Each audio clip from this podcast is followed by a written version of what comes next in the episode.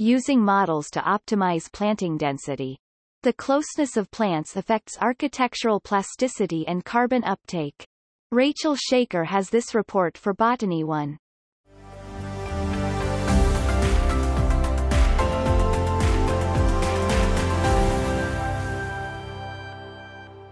What is the best way to maximize your harvest? Crowding more plants into your plot or spacing them out to maximize light exposure. Computer modeling shows that some plants can modify their leaf architecture to improve light and can therefore tolerate moderate crowding. For growers of annuals, optimal plant spacing ranging from seed packet suggestions to intensive planting can be determined from a single growing season. For perennial crops such as oil palm, which begin to produce three years after planting and continue to produce for 25 years.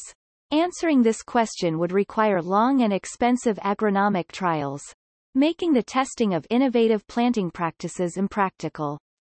A new study by CIRAD researcher Dr. Rafael Perez and colleagues tested the impact of planting design and architectural plasticity on physiological responses such as light interception and carbon assimilation. To determine the extent of architectural plasticity with planting densities, the authors estimated plant biomass and dimensions from harvested six-year-old palms grown under different planting densities. They also conducted LiDAR scans to produce 3D architectural data. Perez explains. Field measurements of leaf architecture, mainly leaf angles and 3D coordinates, were hardly feasible on a high number of plants and may be very sensitive to manipulators. We found that LiDAR-based measurements are promising for fast and accurate phenotyping of oil palm architecture. This data proved that individual palm plants express plasticity. Increased plant proximity increased rachis length and leaf erectness, and decreased leaf weight, whereas other structural traits remained unchanged.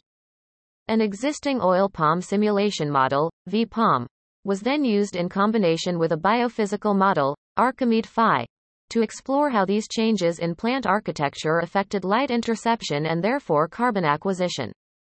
The model generated 3D mock-ups using the field-measured data. The authors were then able to simulate the amount of light intercepted for plants grown at different densities. From this, carbon assimilation at the plot scale could be simulated.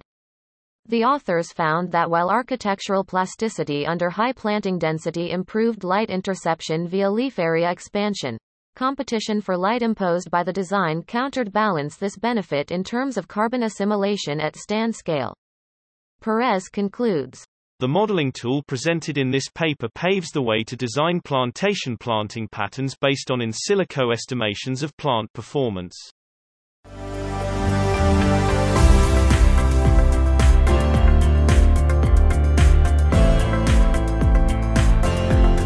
Was the audio version of a blog post on Botany One, available at www.botany.one.